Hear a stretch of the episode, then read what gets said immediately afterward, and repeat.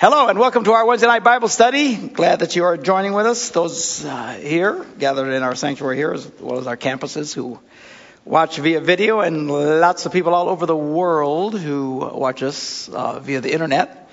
Glad that you joined us. Uh, on our Wednesday night Bible study, we take uh, a book of the Bible, go through it verse by verse, and explain it. Um, of course, we're in the Old Testament, and uh, we skip through a lot of verses because there's a lot we just don't want to read but we're uh, kind of just giving a summary of the uh, prophets of the Old Testament. We've come all the way from Genesis through Kings, where finally uh, uh the children of Israel had been so disobedient that God sent them off into captivity for 70 years as punishment. Uh, a long time coming. Uh, and and now we're kind of going through the prophets and putting them in order as to where they kind of fit. And there's some debate about which one comes before another, but we're, we're pretty close. Um, we just finished Isaiah, the major prophets uh, in the uh, Old Testament, because they're such big books and, and major voices. Isaiah is probably one of the biggest, and then Jeremiah and Ezekiel, and uh, some of the smaller prophets as well. But uh, we're now uh, up to Jeremiah. Now, Jeremiah shows up about the time of King uh, Josiah. You remember this is toward the end of, of the book of Kings. And we're reading about all the kings. Most of them were just horrid individuals, wicked men who continued to uh, uh, encourage wickedness and disobeying God in every conceivable way. Every once in a while, a good king would pop up. Uh, Josiah was one of those. He was the last of the good guys who popped up and uh, was doing the right thing. This is when Jeremiah shows up about the time that we hit Josiah. And then there's Jehoaz and Jehoiakim and uh, uh, Zedekiah, which is the guy who is the king at the time that the Babylonians finally come and destroy everything, take everybody off into captivity. And the last king that we see mentioned is a guy named Jehoiachin, who uh, was uh, basically the figurehead king during the time of the captivity. I'm not sure that there are any kings mentioned after that. I could be wrong.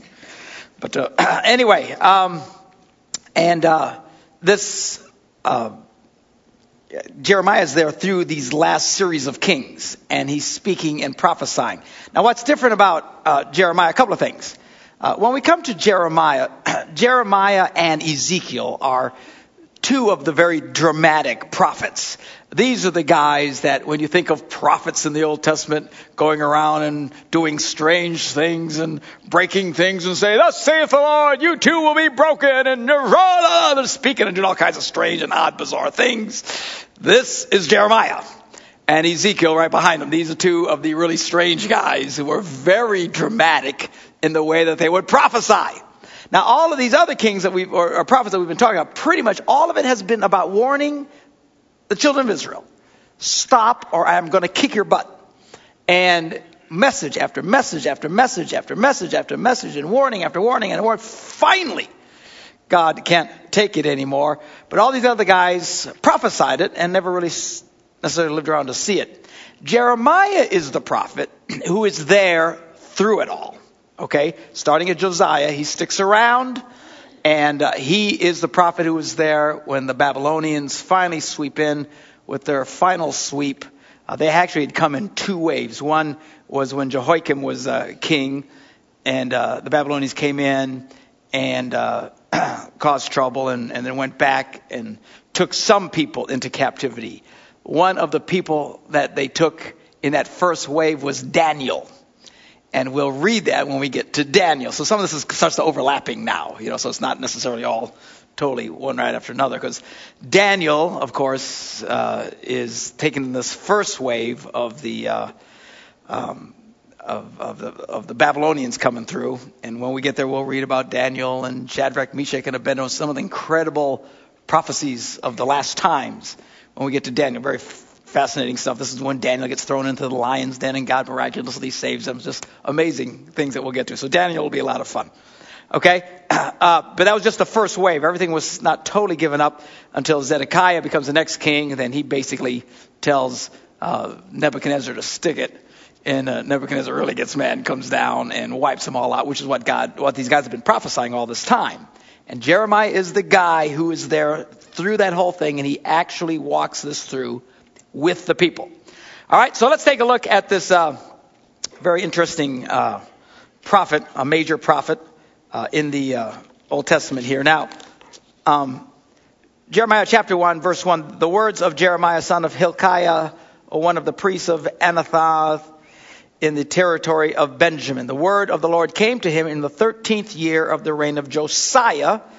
So, so this is, here's the, uh, Josiah, son of Amon king of Judah. This is where he pops up for the very first time. And through the reign of Jehoiakim, son of Josiah, king of Judah, down to the fifth month of the 11th year of Zedekiah, son of Josiah, blah, blah, blah, blah. Anyway, when the people went into exile. So he's basically saying, I went through all this, all this happened, I was there. So, it starts out by God calling Jeremiah. Now, again, Jeremiah winds up being this very dramatic prophet. Uh, at, at, times seems very depressed. Uh, I'd be depressed if I went through what this guy went through. And, and we'll read some of this stuff. I mean, it's, it's, it's pretty, pretty interesting. So the word come, the word of the Lord came to me saying, before I formed you in the womb, I knew you. And before you were born, I, w- I set you apart. I anointed you as a prophet to the nations. Anybody ever hear this verse, verse of scripture before? This is the uh, very famous verse of scripture that is quoted uh, during uh, any religious debate concerning abortion. Um, people saying that, well, you know, you're not really, they're not really alive until they're born. Um, uh, interestingly enough, too, that uh, um, some Jewish scholars that I've heard speak on this have said they don't believe that a fetus actually comes alive until it takes its first breath, which is kind of odd being Jewish scholars because this is the scripture that people will point to that says obviously life exists right from conception. Uh, I formed you in the uh, before I before I even formed you in the womb. I knew you before you were set born. I set you apart. I mean, life is already existing. He already had value. Uh, so, oftentimes, if you'll hear Christians debating the whole issue of abortion, and clearly we are anti-abortion. I am certainly anti-abortion. We should not be going around ripping out children from our wombs, uh, especially as some form of birth control or inconvenience. And I know they have these exceptions, but I promise you, the majority of this killing, and we're talking in the tens of millions, has been for no other reason than a form of birth control and inconvenience. And we have blood on our hands as a nation. God have mercy on our souls. There's going to be hell to pay uh, for this someday. Uh, and, you know, especially when you look at the demographics today, where uh, we are not having enough children to replace the children that were here. I mean, even economic. I'm surprised I have not heard any president or any political leader or anybody point out the fact that one of the ma- or e- economists that one of the major problems that we have in our economy today is that we have failed to give birth to enough children. The reason why your house today is not nearly worth what you wish it was is because there's more houses going to be ending up than there are people who want them. Are you listening to me? If the generations coming would have followed in step with the uh, generations of World War II and continue to have greater, greater children, there'd be more demand for property. All stuff, all the values would go up. There had right now everything's so upside down. It was at one time Social Security had what? Uh, I'm just pulling from out of the air, something like three workers for every one person on Social Security uh, no, no, it was like 13 or 25. Because a lot of workers for every one person on Social Security. Today, like, like down to three for every one. And pretty soon it's going to be upside down. It's going to be unsustainable. The thing's going to collapse. Why? Just because we don't have enough children. We can't be bothered with children. Heaven forbid we have children, you know. I was raised in the generation that said, don't have any more than two because we're overpopulating the world, only to find out later they're full of baloney. The world is not overpopulated. Cities are overpopulated. The same 300, you know, 3 million people, idiots all want to live on the same block. That's a problem. but uh, the world is not overpopulated uh, in any way, shape, or form. If you doubt it, come fly my little airplane and I can go for hours and show you absolutely nothing. Miles and miles and miles from 28,000 feet as far as you can conceivably see. Most of it's just fields. Uh, so, uh, so uh, we're, we're going to pay a price for that. Culturally, we're headed for trouble. You've heard me talk about this before. I don't want to get off on a rant on this, but uh, culturally, we're headed uh, for trouble. Uh, our children are not marrying young enough. They're not having enough children. Uh, uh, even in, in Europe, it's really bad. They're so far down. Demo, demo, demographers say they can't even pull out at this point. It's Europe is basically it's gone. It's just a matter of time. Uh, I, I, mentioned this a couple of years ago in a sermon once, and uh, you know, and some people gave me, you know, I don't know if that's really true. That's really true. And I saw on, uh, read in the Wall Street Journal, I think a week ago, uh, that the number one name of young boys born in England today is guess what? Mohammed. it, it's it's because the that culture they have on average eight children per family. we have like 1.3 America's kind of keeping even only because of the influx of alien, uh, illegal aliens or, or even legal ones. So, you know, legally or illegally, at least we're maintaining some sense of stability. But this is unsustainable. It is sad that I can understand pagans, people who do not believe in God, who are by nature purely narcissistic and self centered, not wanting to be bothered with children. I get that. I don't understand how people of faith think this way. Uh, we need to value children. We are the first generation of Christians in 2,000 years that's beginning to breed itself out of existence because we just can't be bothered. It's going to be interesting how we explain to God someday how the richest nation in the history of mankind could not afford to have children. Interesting how we explain this someday. Anyway, God, I'm sort of sound like Jeremiah and I'll prophesy I'm doomed to everybody. But, uh, you know, the value of, of, of children and, and, uh, and how we have taken millions and just sacrificed them on the altar of our own sexual greed and misbehavior because we don't want to be bothered with them. It's, uh, wow, what a mess. Anyway, this verse is the verse you'll hear. Before I formed you in the womb, I, before, I, before I formed you in the womb, I knew you. Before you were born, I set you apart.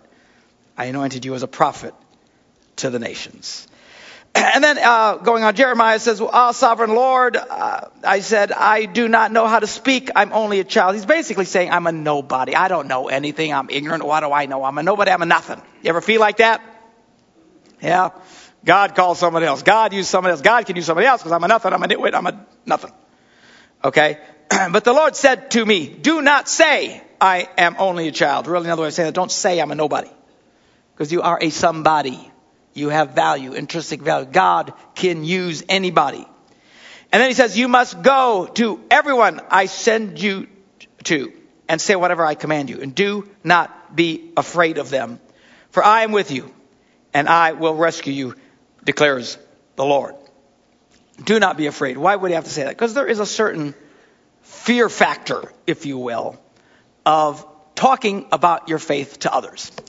And it really is. It's just a reality of it. There's a, uh, it's uncomfortable to challenge someone else's thought. You know, and you know the minute you stand for Christ and for righteousness in the world in which we live, you are going to be very much rejected or despised or bad things say, said about you. Uh, let me encourage you, as God said to Jeremiah, do not be afraid. Okay? Uh, Paul said some interesting things about this in, in Romans, the first chapter. Romans, where's Romans? Right after Acts. Romans, the first chapter, verse 16.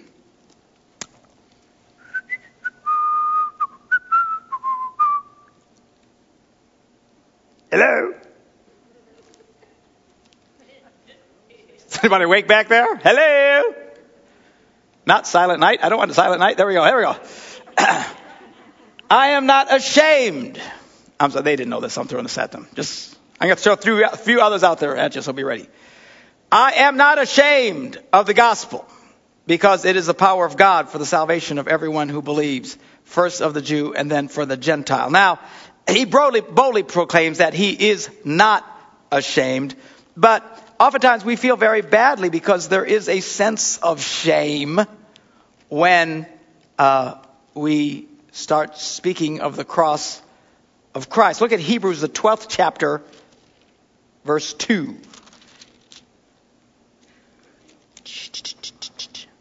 Say what? Thank you. You can hear me sound like a frog. I don't think this will help, actually. I, I was a little raspy. I, we did five radio shows yesterday. I talked for, nonstop for five hours. Because I have a big love the sound of my own voice is my problem. Talk about narcissism. So sorry, it's just I'm, I'm recovering from that still. Um, Hebrews 12, 2. Let us fix our eyes on Jesus, the author and perfecter of our faith, who for the joy set before him endured the cross, scorning its what? Shame. There is a shame part of it. If, if you ever feel a little embarrassed um, uh, as a Christian to share your faith, two things. Don't let that condemn you and make you feel bad. And number two, don't let it stop you. Or vice versa. Don't let it stop you and then don't let it make you feel bad. Okay? There is a certain natural, and even the Bible said there is, there's this sense of shame, uh, identified with the cross. Now, Paul boldly, because I am not ashamed. I mean, he's intentional about it. That's the way we should be about it. But there is this natural thing, particularly when you start dealing with spiritual things. Um, one more. I'll throw it to you real quick. Uh, 1 Corinthians the first chapter. First Corinthians, first chapter. I gotta find it myself. I'll just look at the one on the screen. How about that? First Corinthians, the first chapter, verse 18. Can you find it faster than I can? There you go. Pop it up there. For the message of the cross is what? Foolishness to those who are perishing. Uh, but to those of us who are being, next verse, saved, it is the power of God. So to us who are being saved, the cross is a glorious, wonderful thing. To those who are perishing, and those who don't, those, those who don't know God, it's foolishness. At some level, there's, a, there's a, a, degree of shame, uh, there's a degree of embarrassment, uh, there's a degree of discomfort, um, because it will be re- rejected as foolishness and, and knocked down.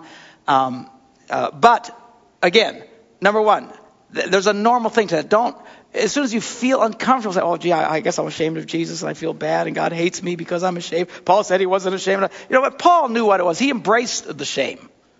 There is a shame to it and he just embraced it. I love it. I'm not going to let it keep me from doing what God's called me to do. So that should be the same with us. So when you feel uncomfortable or a little weirded out, don't feel bad about it. But number two, don't let it stop you. Okay? Um, be bold even in the face of fear. Um, be courageous. Now, courageousness is not the absence of fear, and I think that's what people don't understand. Uh, oftentimes, you'll talk to people who uh, have been in uh, in battle, or uh, particularly someone who's you know been awarded a medal or something for valor or something. I I have friends like that. You guys remember the guy we had come up from the special forces who was here uh, for our second manly man thing, you know, and and talking to these guys, you know, who'd, who'd been in battle and shot and everything else like that, and say, you know, it's, it's, you're so brave. It's amazing that you weren't afraid. And they all say, no, of course we were afraid. We're scared to death. People are shooting at us. For heaven's sakes, how do you not be? Af- you see what I'm saying? So just because you feel fear, don't let that stop you, or don't let it define you. Don't feel bad. Oh, I, I feel fear and I'm ashamed. And if, no, no, no. The fact that you feel fear doing something that's out of your box or identifying with the shame of the cross or whatever else uh, that other people consider as foolishness, that's normal. Just don't let it stop you. It's okay to, to do it. And, and one of the things you want to do is don't let fear keep you from being bold. You can be bold even though you're scared to be bold. Right? I know it seems weird to people, but it's, it's really, really true. Um, there's things in my life oftentimes that I was faced to do that brought great fear uh, to me. But uh, and I don't know where I got this from, but uh, you know maybe from my mama or something. She was always a real big encourager. But uh, oftentimes things that I would run into my life that I was afraid to do, I would intensify all the more and do it nonetheless, because I just hated the idea that some that fear was going to keep me from doing something. Uh, as many as you know, I'm, I'm a pilot. When I was first learning to fly airplanes, I was, in point of fact, scared to death. Especially when I started soloing and all by myself. And I'm going to go up there, and some idiot actually trusts me with an airplane. You know, good heavens, what are they thinking? You know, I'm going to kill myself and however whoever I land on, you know. And, and I remember at times going out to fly and, and practice my cross countries and get in the middle of some, I don't even know where I am. And, you know, uh, there were days where I would pull up and I, I could feel terror in me of getting out of that car and going checking out the plane and firing that thing and taking off into the wild blue yonder all by myself.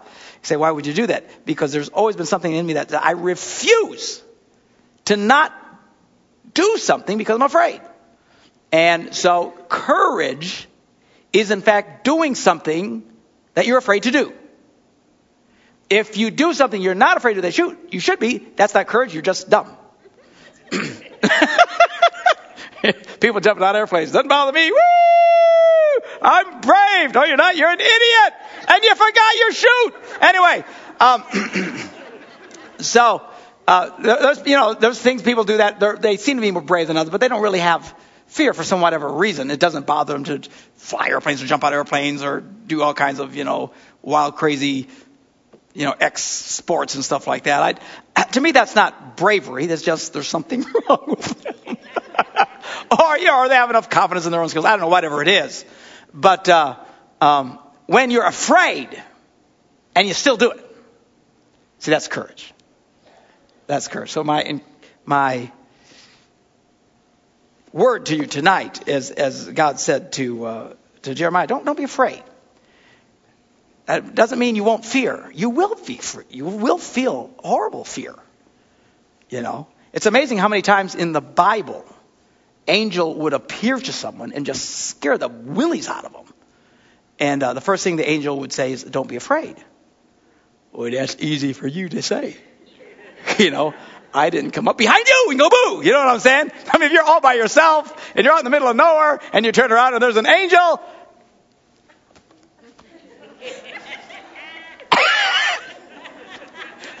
Dude, you just scared me to death. You know what I'm saying? We talk about this, you know, with the Christmas story coming out, you know, the, it's so romantic. You know, the little children come out dressed like shepherds and stuff like that, and the angels sing. and We all think this was nothing romantic. The Bible says these angels showed up, the shepherds were terrified. Can you imagine? It freaked the willies out of you. It wasn't like today where we had light bulbs and stuff. This is 2,000 years ago. When it got dark, it was dark. it was totally dark. Have you ever been someplace where it's totally, totally dark? You ever really get away from, from all of uh, the cities and stuff? It's amazing how much the sky lights up. I remember I was uh, in South America, uh, up in the Andes Mountains, and the only thing up there were, were me and fish. and then the pilots who flew us in. I, mean, I, was, I was doing a documentary for something many years ago, but I mean, we're out in the middle of nowhere. And it's amazing how dark stuff gets when there's no lights anywhere and the sky just sparkles. I'm telling you, if I'm in the Andes Mountains by myself in the dark of darks and a bunch of angels show up and going, ah, I am freaking out. so courageousness is doing the right thing even when you're scared.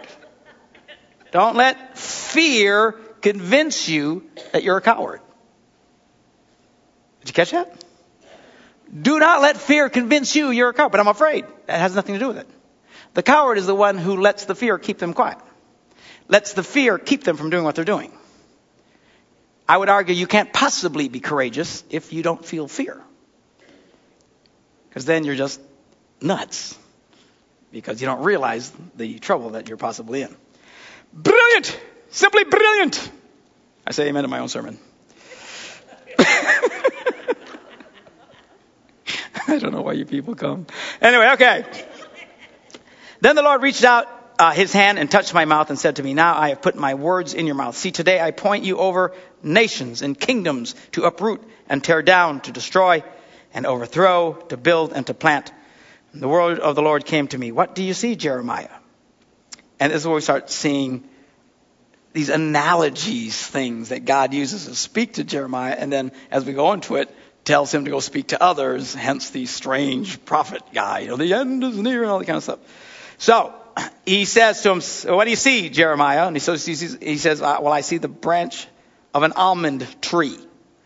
And the Lord said to me, You have seen correctly, for I am watching to see that my word is fulfilled. Now, in English, this makes no sense. Let me explain to you the analogy here. Uh, the word uh, for watching in Hebrew sounds like the word almond. Okay?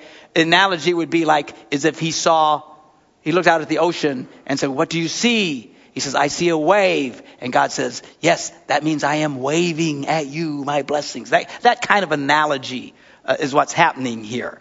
So that's why it doesn't make any sense. Because what he's saying, what do you see? An almond branch. He says, see, you see correctly, for I am almonding, watching to see that my word is fulfilled. The next one, not quite as strange, but the word of the Lord came to me again. What do you see now? He says, I see a boiling pot tilting away from the north. And then the Lord says to me, Well, from the north, disaster will be poured out on all who live in the land. I am about to summon all the peoples of the northern kingdoms, declares the Lord. And, uh, and then he basically just starts prophesying, prophesying I'm going to kill you, I'm going to kill you, I'm going to kill all of you, I'm going to kill most of you, not all of you. Some of you will get away, but I'm going to kill, kill, kill, kill, kill, because I've had it with you people. And, uh, constantly using different, I mean, it's like almost all the other prophets that you, you can certainly read it on your own time. I don't want to read all this. It'll take forever to read all this stuff. But it's basically the same thing over and over again. And God, what, what it is, it's amazing how patient God is. Because he, we've already read a gazillion of these, and here again, he's reasoning with them. If you would just stop, this won't happen to you. But because you're doing this, this is what's going to happen. Because you're doing this, he keeps warning them over and over and over and over again. Uh, chapter 2, verse uh, 32. You really ought to bring your Bibles, people. This is a Bible study. Seriously, I mean, the, the reason I say that, I know most of you don't bring Bibles because we have the big Bible on the screen here. But because just to bring, just kind of get used to it and see where things are and learn how to find things. And you can make little notes and say, ooh, cool, and, and stuff like that. All right? So, for what it's worth. Not to make you feel bad for not having it, but just encourage you. Bring your Bible. Uh, if you don't have one, go buy one. In the bookstore over there. Does a maiden forget her jewelry? Inconceivable. Does a bride her wedding garments of wedding ornaments? Of course not. Yet my people have forgotten me. Days without number. And he goes on and on and on and on and on. How skilled you are at pursuing love. Even the worst of women can learn from your ways. On your clothes, men find the lifeblood of the innocent poor, though you did not catch them bringing them in. Yet, in spite of all this, you say, I'm innocent. I, he's not angry with me. I didn't do anything. And uh, so he goes on and on. Chapter 3, verse 1 kind of an interesting analogy here. says if a, if a man divorces his wife and she leaves him and marries another man, well, should she return back to her original husband again? Would not the land be completely uh, defiled? Um, now, this is based on the uh, uh, law of Moses, which you weren't supposed to do that. Every once in a while, I'll have people ask me about that who become Christians and their previous spouse becomes Christians and they're not married anymore and uh, they want to get together with their first husband as a, as a sign of restitution and God making things right in their lives. And then they'll read one of these Old Testament things like this, and people say, no, you can't do that because the Bible says you can't do that. Uh, the Old Testament said you couldn't do that to the Jews. We don't live by the law of Moses. We live by uh, the law of grace today, which is a little bit, well, considerably different. Uh, there's a few things from the Old Testament we're supposed to carry over, but this is not one of them. And the Old Testament also says you can't eat a bacon sandwich. Okay? The Old Testament also says you can't cook a goat in its mother's milk. I don't know why, but uh, you know, there's all kinds of rules. Had rules about everything. Had rules when you could work, when you couldn't work, when you could make love, when you couldn't make love, what to do if this happened, what happened, happened. You know, just you know, just bizarre rules, strange, strange. We've talked about them. Some of them are hilarious. They had rules on, you know, if your husband's in a fight and and the late one of the wives jumps in and grabs the gonads of the other guy, you know, you had to cut her hand off. There's that many people grabbing gonads. You got to cut hands. You got to have rules about it in the Bible. There's, there's that much gonad grabbing going on that we need a rule in the Bible. But I, they had rules about everything. So, from a Christian worldview, I would say that would be perfectly appropriate were that to happen. But according to them, uh, certainly not because it was against the law of Moses, and that's why I even read it to you because some people pull that out. Um, so anyway, uh, goes on and on and on. um, analogies, uh, chapter 3, verse 6. During the reign of King Josiah, the good king, the Lord said to me, Have you seen what faithless Israel has done? She's gone up on every hill and under every spreading tree and has committed adultery there, and on and on, and talking about just what, what a horrible, horrible situation. Uh, they're in verse 14. Uh, the Lord declares, Return, faithless people, for I am your husband. I will choose you, one from a town, two from a clan. I'll bring you to Zion. I'll give you a shepherd. Again, even still, God is warning. It's about to happen. This is the prophet who's going to go through this and still warning. Stop, stop, stop, stop, stop. Uh, verse 19. Uh, I said to myself, how gladly would I treat you like sons and give you a desirable land, the most beautiful inheritance of any nation. I thought you would call me father and not turn away from following me, but like a woman unfaithful to her husband. So you have been unfaithful to me, O house of Israel. A cry is heard on the barren heights, the weeping and pleading of the people of Israel because they have perverted their ways. They have forgotten the Lord their God. Return, faithless people, I will cure you of your backsliding. And, uh, and on and on it uh, goes. The Lord uh, willing to reason with them. Um, I'm going to kill you, I'm going to kill you, I'm going to kill you. If you change, I won't kill you. I'm going to kill you again. More, I'm going to kill you, kill you, kill you, kill you, kill you, kill you. Uh, your religions are worthless. Chapter 8, 7, all your religions, all your stupid idols and stuff and all the dumb things in the world. Um,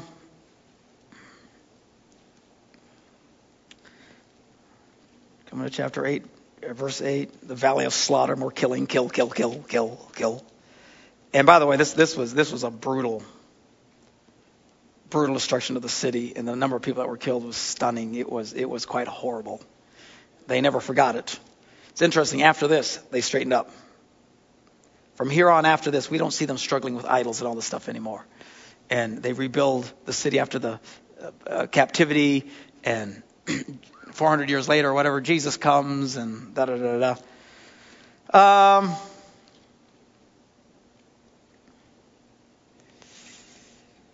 just warning them. I'm going to kill you, going to kill. Chapter 9, verse 22.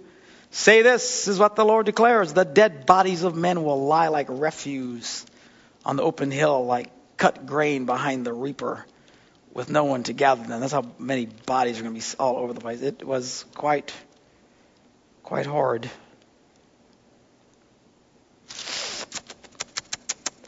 Keeps warning them about the destruction that's coming, the covenant that's been broken, Jeremiah praying for them, God telling Jeremiah, don't pray for them. Which is kind of interesting. Don't pray for these people. He says it over and over again. Where's the first time that he says it? I don't know where it is. We'll find it again because he says several times, tells them not to, not to pray for them. All right, so let's get to chapter 13. And we get a little bit of picture of, of Jeremiah's life. God would tell him to do strange kind of things and then do it in front of all the people and then give them the point of why he was doing it. So, chapter 13 verse 1. This is what the Lord said to me. Go and buy a linen belt and put it around your waist, but do not let it touch water. So I bought the belt, as the Lord directed, and I put it around my waist.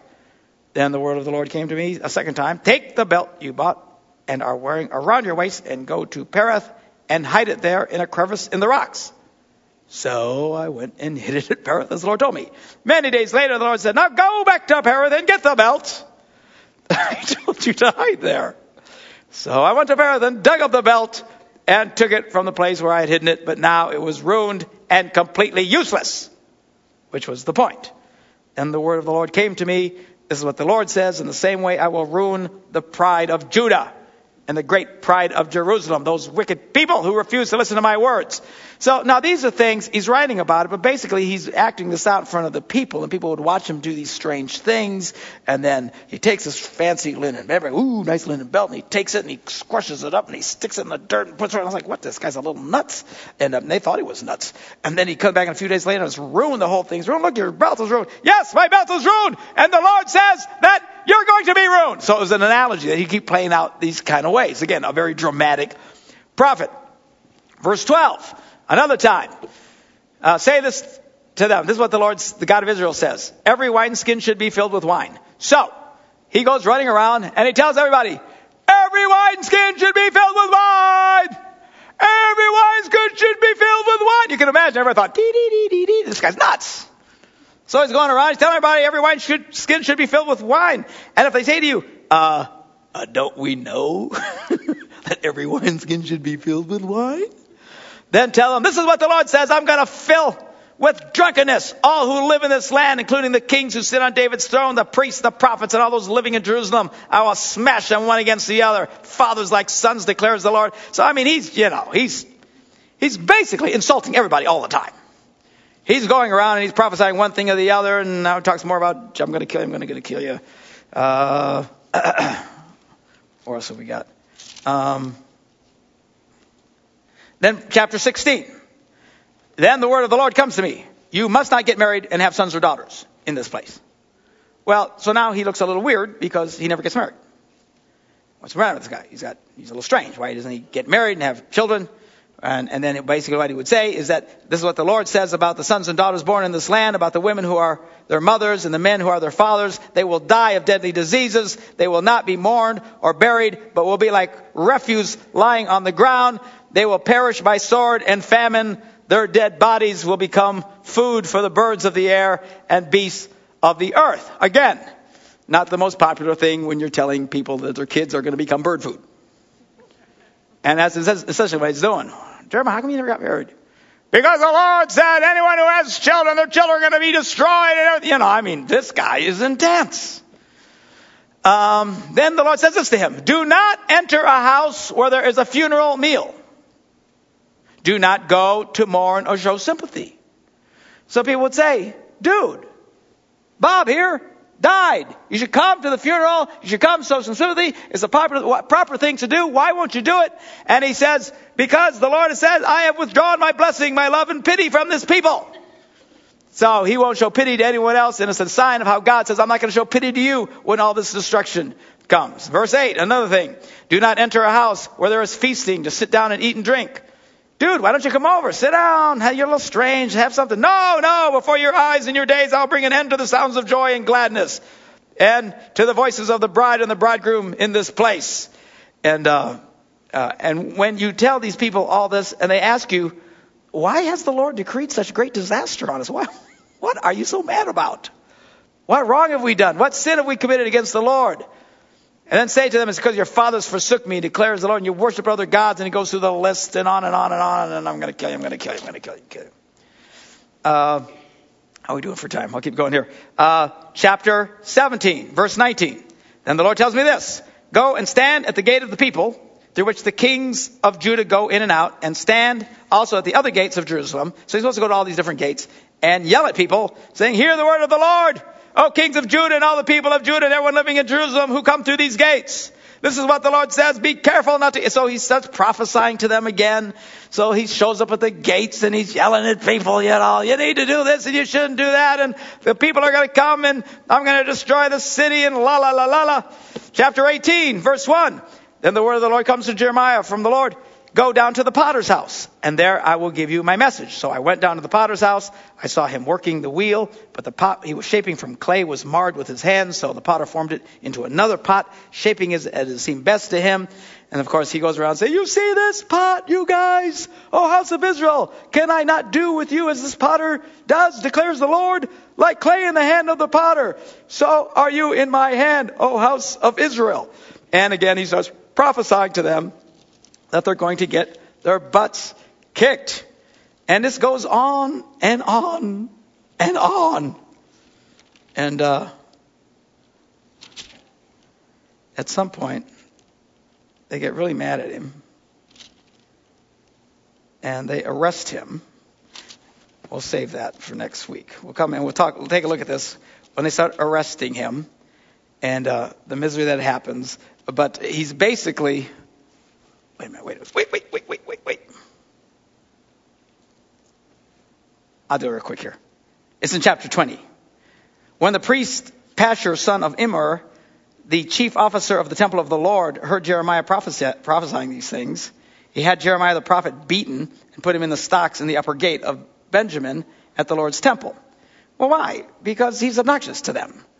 Everywhere he goes, If a guy's making a pot, he's yelling how God's going to make them into something else. If if uh, another place he has a jar and he's supposed to break it, I skipped over that one, and God's going to break you know, this city because of his horrible sins. And, you know, no matter what, I, you know, I won't go into your house because there's not going to be any joy coming. I mean, he's very dramatic and he's doing all these things and he's standing at the gates yelling at the people that, you know, judgment is coming. Like I said, very classic vision of what we think of these Old Testament prophets. This was Jeremiah.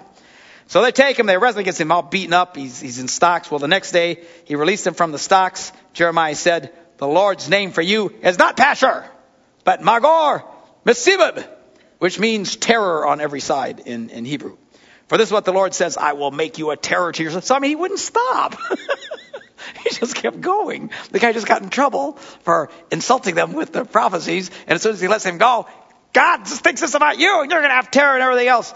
So then by this point, and we'll stop here, Jeremiah complains. And he says, Oh Lord, verse 7. Oh Lord, you deceived me, and I was deceived. You overpowered me and prevailed. I am ridiculed all day long. Everyone mocks me. Do you think? Whenever I speak, I cry out proclaiming violence and destruction. He did. Read it. We stiff good glory. You're going to die. You're going to die. You're all going to die. You're going to die miserably. Not even in a nice way. It's going to be a slow, miserable, horrible, terrible death. You're going to die. You're going to. So every time I talk, you said you're going to use me. But every time I prophesy, I'm speaking death and destruction. And everybody makes fun of me and things are miserable. So the word of the Lord has brought me insult and reproach all day long. But then the very next verse has a very fascinating insights uh, that we will talk about next week as to why he still spoke the words, even though it put him in very bad light when he was speaking horrible things. The good thing for us today, while we should be bold and not fearful and stuff and, and speak God's word into people's lives, is we are not prophets of doom. You know, Jeremiah was a prophet of doom. I mean, that was his gig. I mean, that's that, the very reason God used him was for that. Uh, ours is called the gospel, which means what? Good news. So, you know, if Jeremiah could do the prophet of death and doom gig, surely we can at least feel confident because at least what we're speaking into people's lives is not death and doom. And we're not supposed to be going around speaking condemnation and destruction into people's lives. I've, I've never understood, you know, you know, these Christians who hold signs protesting and saying horrible things. Oh, God hates homosexuals. And, you know, and all. I think, dude, relax. That's not our call. Our call isn't to go around and condemn people. You know, our calling, I know we have to stand for what's right and right. I know, but going around and just yelling and screaming at people isn't the point. Our point is we're supposed to be speaking life into people's life. You know, you have to speak the truth, and sometimes they'll hate us because of the truth, as a, but, but not done in a spirit of, of, of ickiness and meanness or those kinds of things. And then we will pick up and look at why Jeremiah, despite the misery that he kept getting himself into, doing all these strange things God told him to do, and keep speaking death and destruction, but yet he couldn't stop speaking because, and we'll look at why next week. I'm done.